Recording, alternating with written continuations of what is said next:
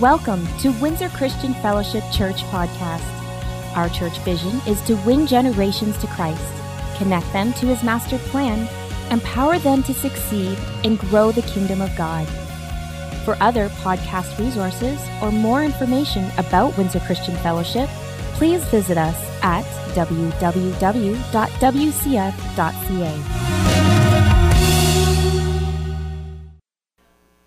God is never early, but God's never late. He's an on time God. I've asked myself these questions over the years. Why did they have to walk around the city of Jericho seven times? Why couldn't have God just done it the first time? And then we ask, why did God have to delay and get Martha all upset and you know all bent out of shape, or Mary actually all bent out of shape because because if you'd have been here, my brother wouldn't have died. And then we ask ourselves the question why did Joseph have to suffer actually for 13 years? And then he got out of prison. He went from the pit to the palace, but it was still another 10 and a half years before he actually saw the fulfillment of the prophetic word.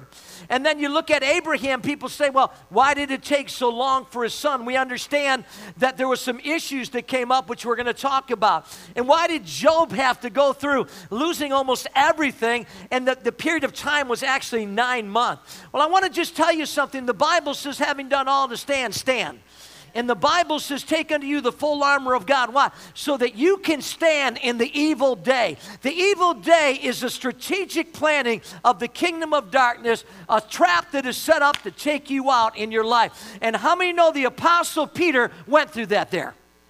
And in his epistles, he encourages you and I through that there because it was a learning curve. But these are the questions that I want to ask you this morning.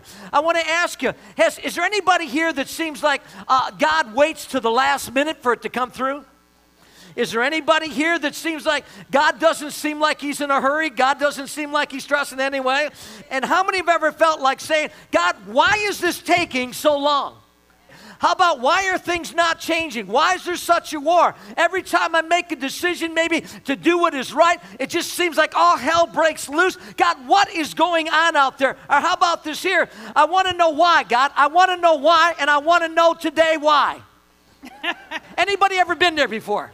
And let me just ask you a question. Have you ever wondered why the righteous are tested? Have you ever wondered why Peter, it says that Satan hath desired to sift him as wheat. The Sicilian version says, take him out at the knees. How many have ever said something, I'd never do that? How many ever said, I'll never do that. I'll never go like that. I'll never be like my dad. I'll never be like my mom. I'll never be like that. I'll never get addicted. I'll never. Come on. And then you ended up doing the thing you said you'd never do. Come on, wave your hand for just a moment. Well, I've learned this is what Peter said. Matthew chapter 26. Is everybody over there? And look what he says. He said over there, this is on the Mount of Olives. He says, On the way, Jesus told them, Tonight, all of you will desert me, for the scripture says, God will strike the shepherd, and the sheep of the flock will be scattered. But after I have been raised from the dead, I will go ahead of you to Galilee and meet you there. But Peter declared, Even if everyone else deserts you, saying this to Jesus, I will never, come on, desert you. Now, how many know in his mind he had all the good intentions? How many know in his mind he really believed that with everything in him? So we see something about the test of life. It doesn't reveal what's in our minds, but it reveals what's in our hearts. Thank you. Amen. Jesus replied, and this was his answer I tell you the truth, Peter, this very night. In other words, Peter, tonight, not tomorrow, this very night, before the rooster crows coming up in the morning, you will deny three times that you even know me. Is that what it says? And look what Peter says in, in 35. No, Peter insisted, even if I have to die with you, I'll never deny you. And all the other disciples vowed the same. So it wasn't just Peter, it was the other 10. Can, can you all say? And they all said the same thing. And then, and then look what Jesus says over there to all of them. Then Jesus went with them to the olive grove called Gethsemane, and he said, now, if you go to verse number 74 of the same chapter, Matthew 26, 74, it says, Then he began. This is Peter. Okay? The first denial came, The second denial came, and now the third denial comes. How many times did Jesus say, You're going to deny me? Three times. Then it says, I tell you the truth, Peter. This very night before the rooster crows, you'll deny me three times. Verse 74 says, Then he began to curse and he began to swear, saying, I do not know the man. And immediately a rooster crowed. The message Bible says, Then he got really nervous and swore, I don't know that. This is the Apostle Peter. I wonder how many of us in this room have been 100% perfect since we gave our lives to Christ. I wonder how many of us have had a moment inside of our lives where we said something that we wish we didn't say. And even more so than that, we thought something that we shouldn't have thought. I mean, if mine was to be up there, I can remember at times over my life saying, God, just take them out at the knees. Can you say amen? God, I wish I could just punch their lights out right now. I know I can't. But uh, how many remember? How, come on now. And, and how many know it's okay to have the thought, but it's not okay to park there? Because you park there, you're going to be in big trouble. Amen. And that's what we're going to talk about today. Go ahead. You know, when we talk about divine delays, and that's what we're talking about when you're praying and you're believing and expecting something to happen, and it just seems like it's not happening. And sometimes days, months, years even go by, and you're not seeing the answer to your prayer. And you know what we have to understand? There is a purpose in that. God just doesn't do things to bug us. You know, he's not just doing stuff or allowing things to happen because, you know, he wants to torture us or torment us. He has a purpose in every single thing he does. And the number one thing that God wants to do when we are in a divine delay is that is that that is to reveal to us what's in our heart and to develop patience in us. Why is it so important to develop patience? I'm glad you asked because I know you all want to have patience. But, you know, there's so many benefits to patience, and we're going to talk a little bit more about that after. But we need patience.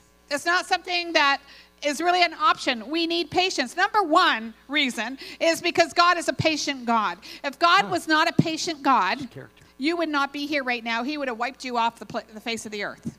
He has absolute patience with us, and He is long suffering, and He is merciful. And we are made in His image, and His purpose and goal for our lives is to transform us to be like Him.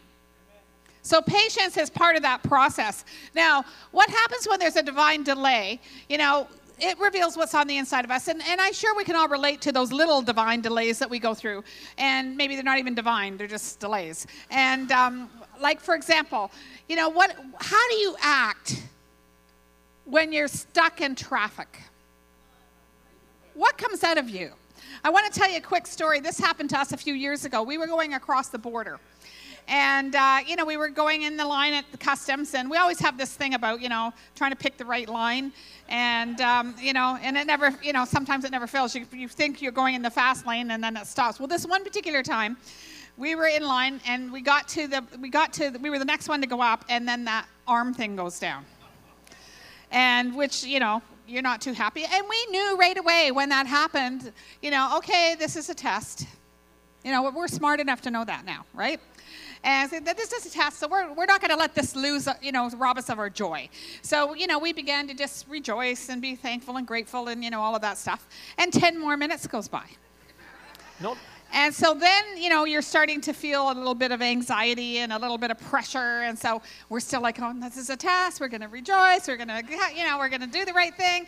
And then 20 minutes goes by. And there's no cars in front of us. The thing just went down and we can't go anywhere. And all the cars on both sides are going by us.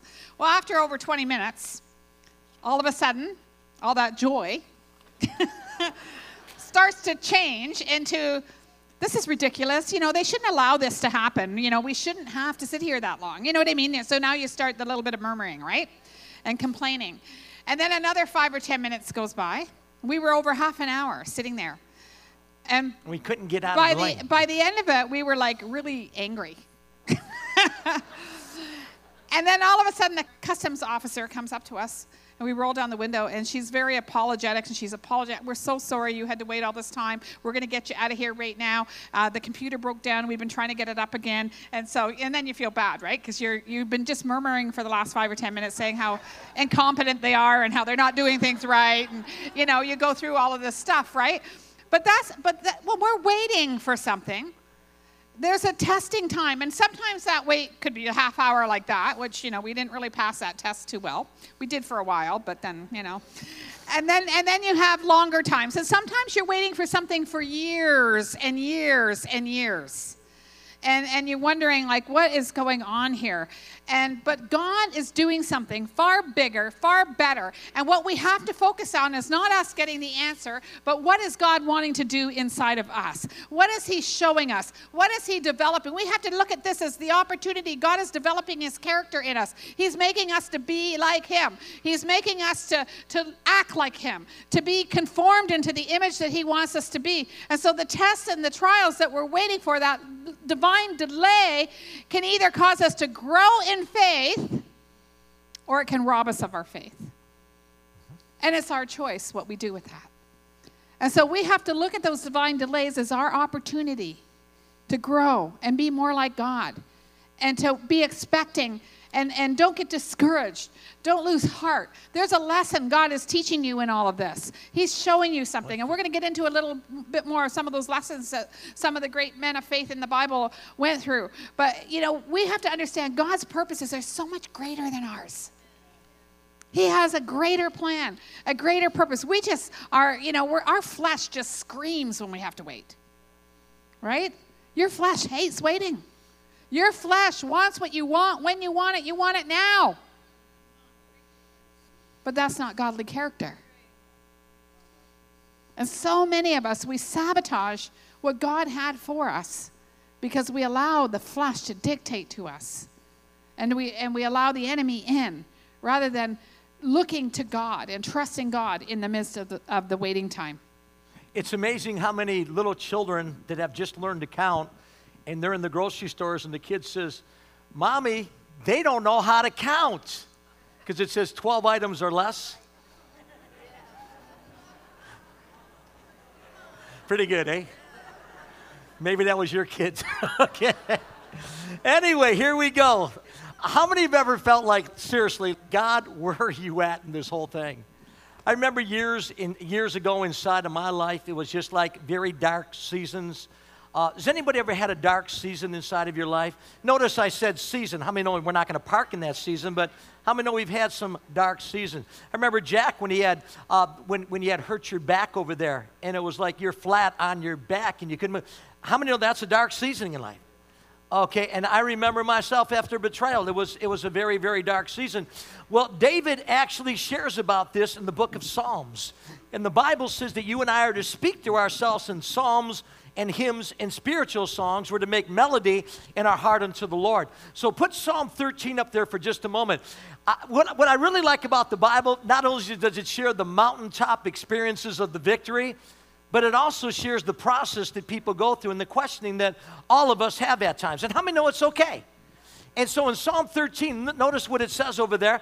It says, Oh Lord, verse number one, how long will you forget me?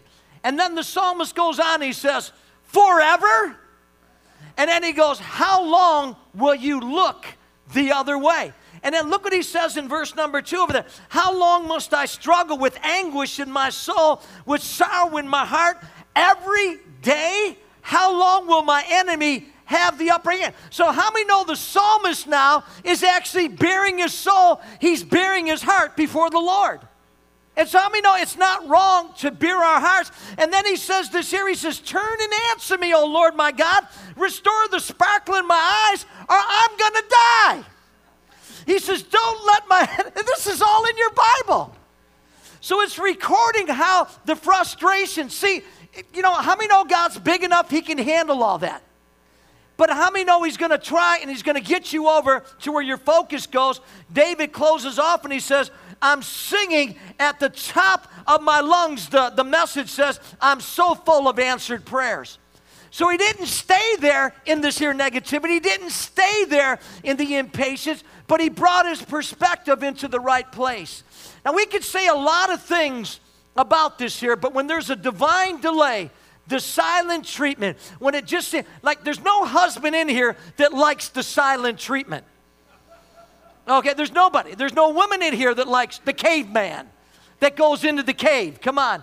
And when Jesus went before the high priest and he didn't answer him a word, how many know the king, his flesh freaked out? Caiaphas the high priest, how many know he freaked out about it? Okay, the flesh always dies at the silent treatment, it can't handle that.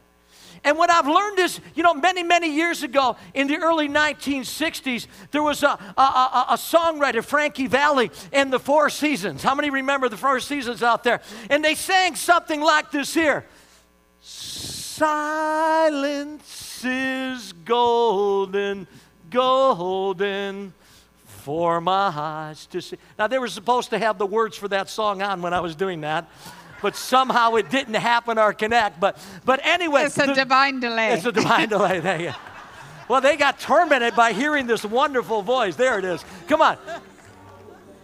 Golden. Come on. All right, there it is. Golden, but my eyes shall see. But my eyes shall see. Okay. Anyway, let's get on, okay? Okay. So, what does the silent treatment happen? What does this unanswered prayer have? What has this got to do with great faith? Well, the Bible says in the book of Exodus 32, when they came down, uh, Moses, uh, in, in, in, in, it says his co partner, Joshua, stood at the foot of the mount while Moses went up. And how many know after 40 days, how many know the people said he ain't coming? He probably died up there or something. And he said he ain't coming. And it says when they delayed his coming, what did they do? They went into their idols. And so, what I've learned over this year, what I've learned over this year is sometimes we yield to the wrong things because of impatience. And have you ever wondered why the Bible says, in your patience, possess ye or controls your soul? Have you ever wondered why the Bible said, let, permit, allow patience to have her perfect work. Because if it has its perfect work, then something will happen inside of us. We'll be complete. We'll be wanting nothing, lacking nothing, deficient in nothing. Come on. And then the Bible goes over there and says, now here's how patience comes Here's how it is developed inside your life. And, and it tells us this here so amazingly. The writer gives us this here. It says, and not only so, but we glory in tribulations and trouble also, knowing that tribulation worketh patience and patience experience and experiences hope. Now, now listen to this here in, in the message Bible. There's more to come. We continue to shout our praise even when we're hemmed in with troubles because we know how troubles can develop passionate patience in us. How many got that verse on your refrigerator? You know, it's one that you memorize, it's one that you have just so much inside you. So, what I've learned about this here, okay, is oftentimes our impatience slows down the dream. I've also learned over here that impatience is what got Moses in trouble. God told him to speak to the rock. How many know he struck the rock? He did it out of anger, he did it in the flesh, and God was trying to teach him about the principle that just shall live by faith. Naaman the leper's problem was impatient. My life and many deep waters that I have gotten into over the years has been because of impatience. And I think all of us, if we're to be honest, have struggled in this area. Kathy shared that there, and I was practicing everything for about 20 solid minutes of my book on, on Secret of Kingdom Life.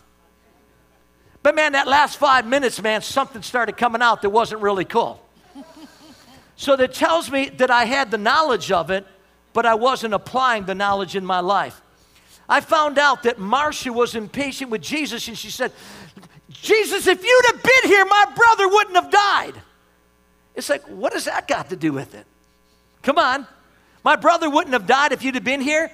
And so many people live with that inside of their life. And impatient people are usually the most critical, They're the most negative and they're bound with a spirit of comparison and competition that is bred by jealousy. They always feel shortchanged. They feel others can never do enough. Everyone else is lazy. Impatient people are very judgmental and they're extremely hard on themselves, and that's why they are not happy, but can actually erupt like a volcano at times. And impatient people usually struggle with some form of pride. Ecclesiastes 7 8 says, finishing is better than starting, and patience is better than pride. Come on, church. So, how many believe that we're gonna not gonna leave you in here, but we're gonna finish up today and teach you how to develop it in your life? You know, one of my favorite uh, heroes in the Old Covenant is Abraham because he really made the way for the cross. And you know, he had to wait a long time to have that promised baby. And you know, when he was waiting, how many know sometimes when you're waiting, when there's that divine delay, you decide to help God out? Right? You think, That's well, you know what? I, I got to help God out somehow. And so, you know, then that we had the whole Ishmael issue, right? That happened. But then after Ishmael was born, God appeared to Abraham and he told him, he said, You are going to have a child with your wife, Sarah. Do you know it was 13 more years? Because he was 84 when God told him that. And it was 13 years after that when he had when he finally had Isaac or when she conceived. And you know, why did why did God make him wait 13 years? Why? See, God had a divine purpose in all of it. It had to be a supernatural birth for one thing, but also God was developing Abraham's faith. Because Abraham had to have faith when God told him to go up Mount Moriah and sacrifice Isaac. He had to have the faith. And if he didn't have the faith for that, there would have been no legal entry for God to bring the cross. See the greater purpose in the divine delay. And there's always a greater purpose in the divine delay. And we have to trust God that there's something greater. God's doing something bigger than we think. There's, there's going to be a greater answer. There's going to be a greater blessing. Something better is going to come out of right. all of this than if We we, get that. it right away. I want to read in, in um, James 5 It says, Dear brothers and sisters, be patient as you wait for the Lord's return. Now, this was written 2,000 years ago, and he was telling them then to be patient for the Lord's return.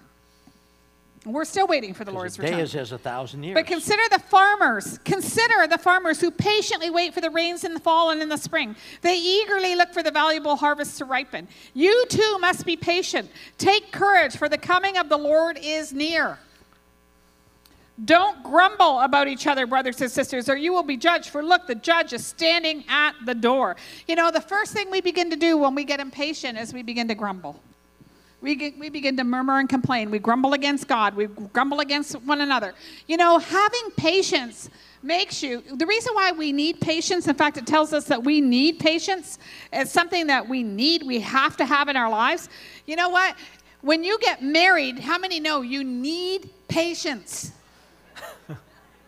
If you don't have patience, you will not have a happy marriage. When you have kids, you need patience.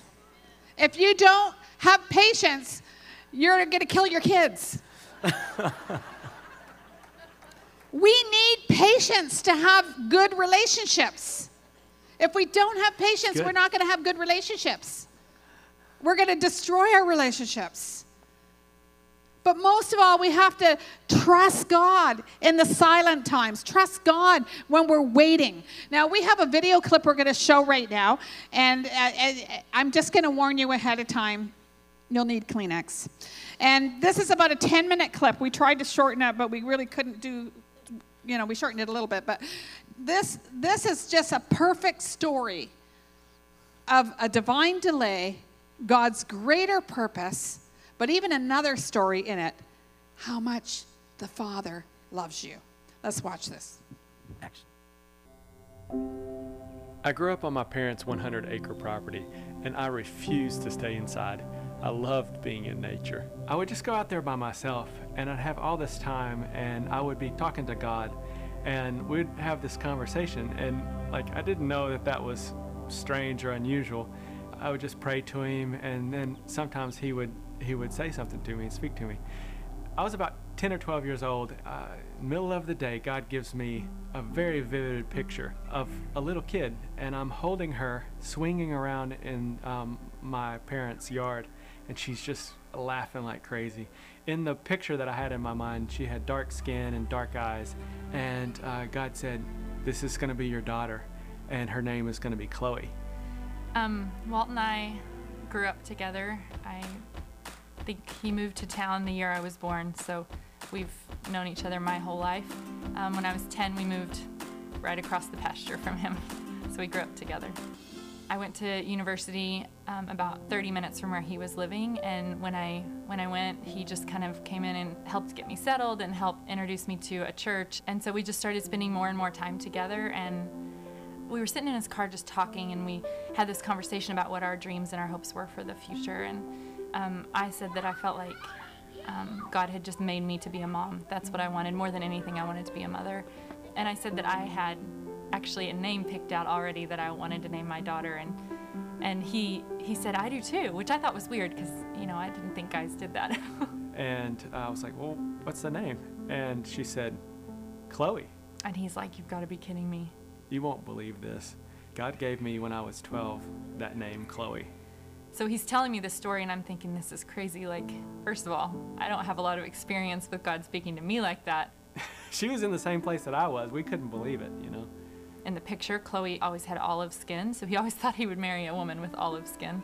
When we first got married, we, we decided we wanted to wait a little while to have children. We ended up um, traveling, doing some work with some different missions agencies. And then at a certain point, we realized no, this is the right time. We want to start pursuing having children. And we were so excited. We thought we thought it was just going to happen immediately, you know. And so we were like, yeah, let's start our family. Let's have children. And you know, months turned into years, and pretty soon we were four years into trying, and still nothing. I had always clung to this promise that God had given me about the daughter. So I didn't know when it was going to happen, but it was it was starting to get hard to wait it was really hard. It was really, um, I don't know, I think I, I struggled with questioning God's goodness in that time um, because I just felt like it was so mean, you know, like such a mean thing to do. uh, yeah. Sorry. yeah, so there was like a probably four and a half year period that um, I would say was really, really hard on us individually, on us um, in our marriage, and also like the way we were relating with God. Especially for me, I felt like, is God good even when He's not doing things that I would define as good? All of her friends were having kids, and, and she had to just wait and put on this cheesy smile, this fake smile, and say, We're happy for you. And every time that we, we would hear about someone getting pregnant, we would just be devastated because we were thinking, This isn't going to happen for us. We're just we're just fools. We're fools who, who want kids, and it's never going to happen. And then I would say somewhere, I feel like God shifted something in me so significant. There was a point where I started to realize, actually, no, I, I can live like a really full and really happy life and like experience so much with God and like, know Him so deeply and be satisfied in the deepest way a human can be satisfied, um, even without having a child sounds like a simple concept, but for me that was a big a big change, a big shift in in my perspective. We kept praying through that time, God, if you're saying that you don't want us to be parents, like just take this desire away from us. But more than ever, we wanted to be parents. Like it just the desire was almost getting stronger. Annie is like, well, maybe maybe we're supposed to adopt, and I was adamantly against it. How are you feeling about adoption? Yeah, I don't want to speak about adoption. I had this thought of like I don't want I called it a band-aid baby. I we are struggling, we are hurting and you know, I don't I didn't I didn't want just a fix. I didn't I didn't want just some kid. I wanted the kid that we were supposed to have, you know. And God just like he progressed progressed me from like being adamantly against adoption to be like, you know, I, I just want the kid that God wants. Maybe it's not supposed to come through biological means. Maybe it's it's supposed to be through adoption. So what do you think? I think that I'm very excited to adopt. but waiting will be hard. I remember one night we were at Walt's sister's house and I was checking my email and there was an email that came in and it said, It's a girl. I clicked on it and I realized it was from the adoption agency and they said, We just wanted to let you know that a birth mother has chosen you guys and yeah, you're gonna be parents. And I was like, I just sat there looking at the email like, Oh my gosh, I can't believe this. Annie gets this email. She's super excited, and I'm just like, I'm just gonna, I'm gonna wait and see, because I don't, I don't know, you know. The name Chloe's completely off, off the table. We've abandoned it. We had decided, oh, that was just a fluke thing. That was a coincidence that we both liked that name, you know. That was nothing. And so we had even talked about a different name. And the social worker working with us, she says, okay, well, the birth mother would like to meet you before she has the baby. And we were like, yes, we want to meet her. Sounds great. And so we took a trip up to Wichita. Today's a big day, huh? Yeah, What are we doing? we're going to meet Allison for the first time. You nervous? Yeah, a little bit. We went to the house where she was living and we knocked on the door and She opens the door, and it looks like a grown up version of this little girl in my head that was from the past. And I was like, oh my goodness, what in the world, you know? And so, in a second, in my head, the name was back on the table. we went up to this room and sat and talked for, I don't know, three hours or so. The social worker says, now let's talk about a name. Have you, have you thought of a name? She said, Yeah, well, ever since I got pregnant, even before I knew it was a girl, I've been calling this baby Chloe. We were just floored. And both Walt and I, I mean, I, I don't even remember what we did exactly. I just know that I was ugly crying. we were weeping and she was like oh you hate the name and we're like oh my goodness no we love the name god has spoken he's told us this name all those doubts about having the band-aid baby were just completely out of the window and i was it felt like i just had full body shivers it was like it was like the holy spirit was just right there this is so much a God thing that's going on right now. You've been uh, planned for for a long time. Before you were even conceived, we knew your name, and I think we know what you're gonna look like. I don't know, but we'll see. I love you. We look forward to we look forward to seeing you. When the birth mom said the name Chloe, you know, in an instant, I had become a father. Even before she was born, I was her dad. This surreal presence of God was just all around us, and I just, I felt Him saying to me, See how much I love you? Do you see this? Like, do you see what I've done? Like, I've been writing this story. You had no idea. I've been writing this story for years since since Walt was a kid. I've been writing this story, and I realized how foolish I was. I guess like how how um, my perspective was just so skewed in my own pain that what I saw as him not loving me was in fact him being the most loving he could have been. Day of. Yeah, What were you about to do? go to the hospital. I can't find your toothbrush holder. Oh no, are you nervous? A little bit. Yeah, I was just crazy nervous that morning. Like, um, I remember going to the hospital, and, and then all of a sudden it was happening. All of a sudden the doctor came in and was like, okay, she's ready, and you're going to have a baby now. And um, I don't know, and there was just all this movement and bustling around, and then Chloe was there. Like, I was just, I was looking at this baby, this my baby. I was just looking at her all of a sudden, like, she wasn't there, and then she was there. So many years of anticipating her as a child. She's here, you know? She's been a part of my life for so long, and she's finally here. I remember just looking, like holding her and looking at her face and being like, I'm your mom. I'm your mom. And I just sounded so weird to say those words. There was no mistake. I am the father of this child, just like God had always planned it to be. And I'm completely owning it. Like on cloud nine, just amazed at what God has done. It was like he was whispering to me in that moment, like, I've been here this whole time. And you didn't know, but I've been here this whole time. I've been walking this thing with you. And I was just saying, trust me, trust me, trust me, trust me. I've got something good. I've got something good up ahead. It's a constant struggle to just sit in His sovereignty. And when everything is falling apart in your, in your mind, just to wait. How many know oftentimes when we don't even lot of Kleenex going on. We don't see the hand of God working in a situation because so oftentimes we're just used to by what we see, what we hear, what we. Um, a lot of times you start praying for a loved one, you start praying for a relative, a child, and it seems like they get worse. Come on. It seems like, why pray? They're, get, they, they're getting worse. They're, they're more miserable now. But God is at work sometimes, and we can't always see it. I, I just really sense uh, God is saying to people here, He's the God of the second chance. Because so many of us have messed up in life, so many of us have missed the mark in life, and we feel, how can God ever forgive? How can God ever restore? How could God ever do that? You just watch and see what God has to do. Amen?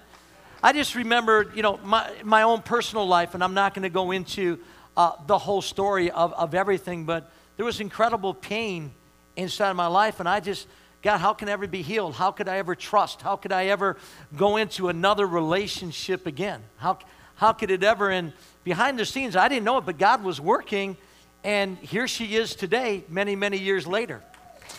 And I, I remember uh, my good friend from across the river, he passed on to be with Jesus, Dr. Uh, Charles O'Miles. And many of you know him. He pastored a church downriver, just an incredible friend, an incredible blessing to Rick Shimatero. And he, he called me up one day and he said, Rick, he says, uh, he says, I have a word from God for you. God is going to give you double for all that trouble you've been through. And all of a sudden, I look years later, I had three sons, now I got three daughters, so how many knew he gave me the double? Amen. And you look at everything else, it's double the church, double the congregation, I believe double the anointing, double. The double was actually released, according to the book of Isaiah 55, upon my life. And, and it's just been like, wow, God was working. And all I could see at that time in my life was the present, the situation that's right before my hands. And so I want you guys to rise as we go to communion today because we're going to dismiss on time. I want you to see that that in spite of what you can see with your natural eyes, in spite of what it sounds like, in spite of what you hear, in spite of what other people might say, God is on the scene. Can you say amen? I mean, that, that video clip just blew me away. And all I could say is sometimes before the answer comes, it's like all hell seems like it zeroes in on you to let down on your faith. Because the Bible says, Be not weary in well doing, for in due season you shall reap if you faint not. And so many, when it comes down to the wire, they want to just throw in the towel and give up. Yet God's already got the thing in the burner. Come on now. It's already down the pipe. Uh, well, I've never had a baby myself, thanks be to God, okay?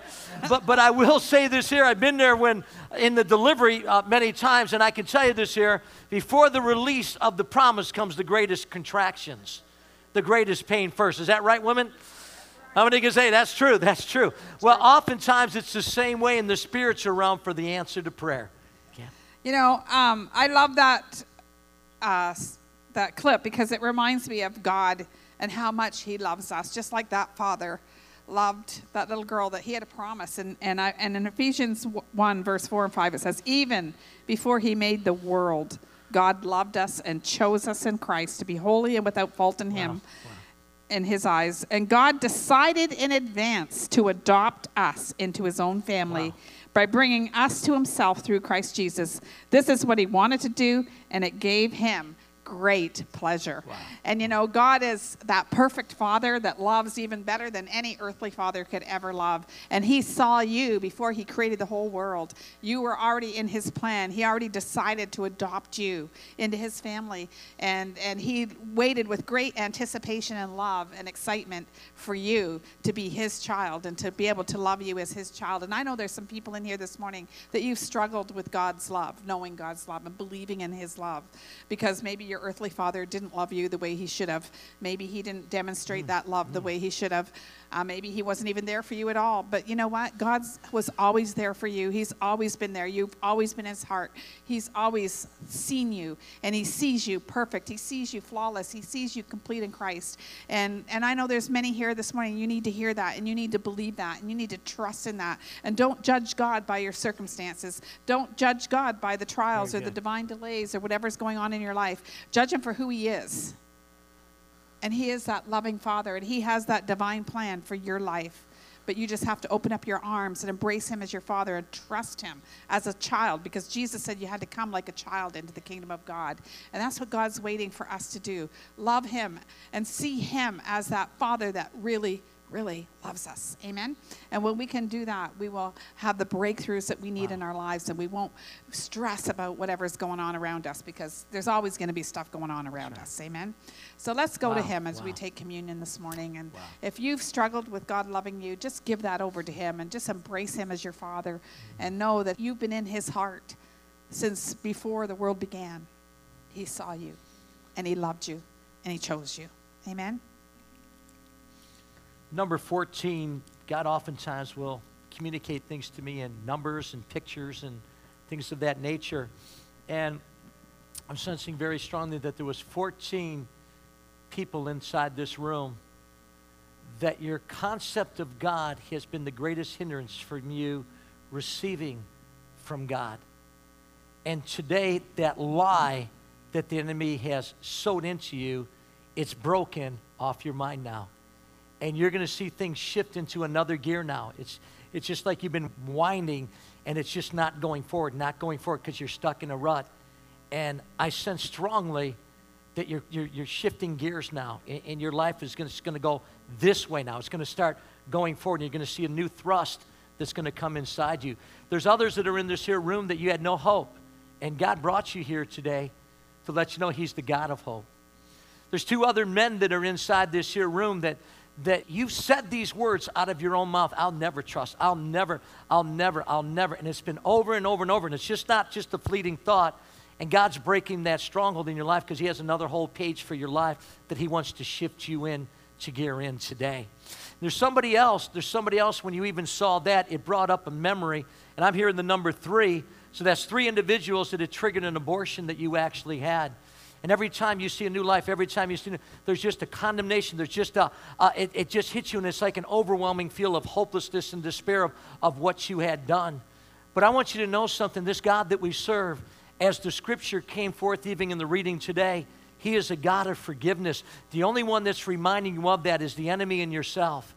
And God wants to, whenever the enemy reminds me of my past, I always remind him of his future.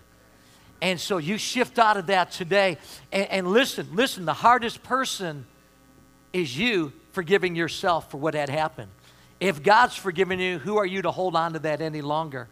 And so I believe in all those are words that God is liberating and releasing things from our minds, from our understanding today. But I'm also sensing strongly that there's people here that are not born again. And the Bible says being born again not of a corruptible seed, but of an incorruptible word of the living God today. And, and God says, Truly, truly, I say to you, and God cannot lie, except a man be born again or born from above, a spiritual rebirth, not joining a church, not becoming a member of WCF, but being alive unto God.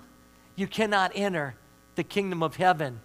And if you're in this here room or if you're watching by live stream today, I just encourage you to put your hand on your computer screen, on your iPad, on your iPhone, whatever you're watching the program in, and open your life up to Jesus because we're going to pray. Pastor Dave, if you can come down and Barb and Pastor Donna right here. And I want you to finish off the communion today by surrendering your life to Him. And, and if you're here today and that's you, and you say, I'm not born again, I, I, I know about God, but I don't know God inside. He's here today drawing your heart, and He wants you to come in to have a relationship with Him. He wants you to know not about Him, but He wants you to know Him. And, sir, man, we have a real hell to shun and a real heaven to gain by the cross of Jesus Christ. And so, if you're not alive unto God, and, and if you're alive unto God, how many are alive unto God and you know it? Come on. When God came into my heart, man, something happened that day something of hell shifted off my life and something of heaven came in. I've never been the same, and I've been on this path now for 40 years. So if you're here today and God, you're just sensing that's you and you don't, you don't know what to do, well, we're going to lead you in a prayer to open up our hearts. So let's all pray this along with everyone in the room and those watching even by live stream. Let's just say, Heavenly Father, I believe that Jesus is the Christ he is the Messiah, the Son of the living God. And this day, I recognize that I'm not one with Him. I need God in my life. Jesus, come into my heart. I believe that you rose from the dead and you're alive today. Forgive me of all my sins. With your help, I turn from them and I open my heart to you. And I say, Come and live in me. In Jesus' name. Now, if that's you and you prayed that and you meant that inside, and maybe you're weeping right now, or maybe you're rejoicing, or maybe there's a peace that has hit you, but you don't know what to do, well, this team down here is going to help you. But I believe in this here, it's a public acknowledgement. Just as we do in baptism, it's just standing up for who it is that you believe in Jesus Christ. And they have some materials they want to put into your hand that can help you. And if you're by live stream, I want you just to check in right now online and just hit that chat room with Pastor RJ, and he'll be happy to connect with you on live stream right now. So if that's you, everybody look at your neighbor and say, I'll go down with you. So if you need to come down, just come down now and say, you know what, Pastor Dave, Pastor Bar, Pastor Don, I've given my life. Today is a new beginning. It's a new start in my life. And you watch what this God does inside of your life. But don't be ashamed of him because he says, if you don't, if you're ashamed of me now, he says, I'll be ashamed of you later. But he said, you acknowledge me now, I'll acknowledge you before my Father. Amen. So that's you, and you need to be down. Just come on down, and we're going to finish in communion right now. Father, thank you for this cup. And thank you, though our sins were stained as scarlet, you said in your word, because of the cross of Christ, they're now made as white as snow. And Father, as we partake of this element today, I thank you that all residue of the past is uprooted, scattered, and shattered off our life, and we become new creations in Christ. Thank you for your blood covenant.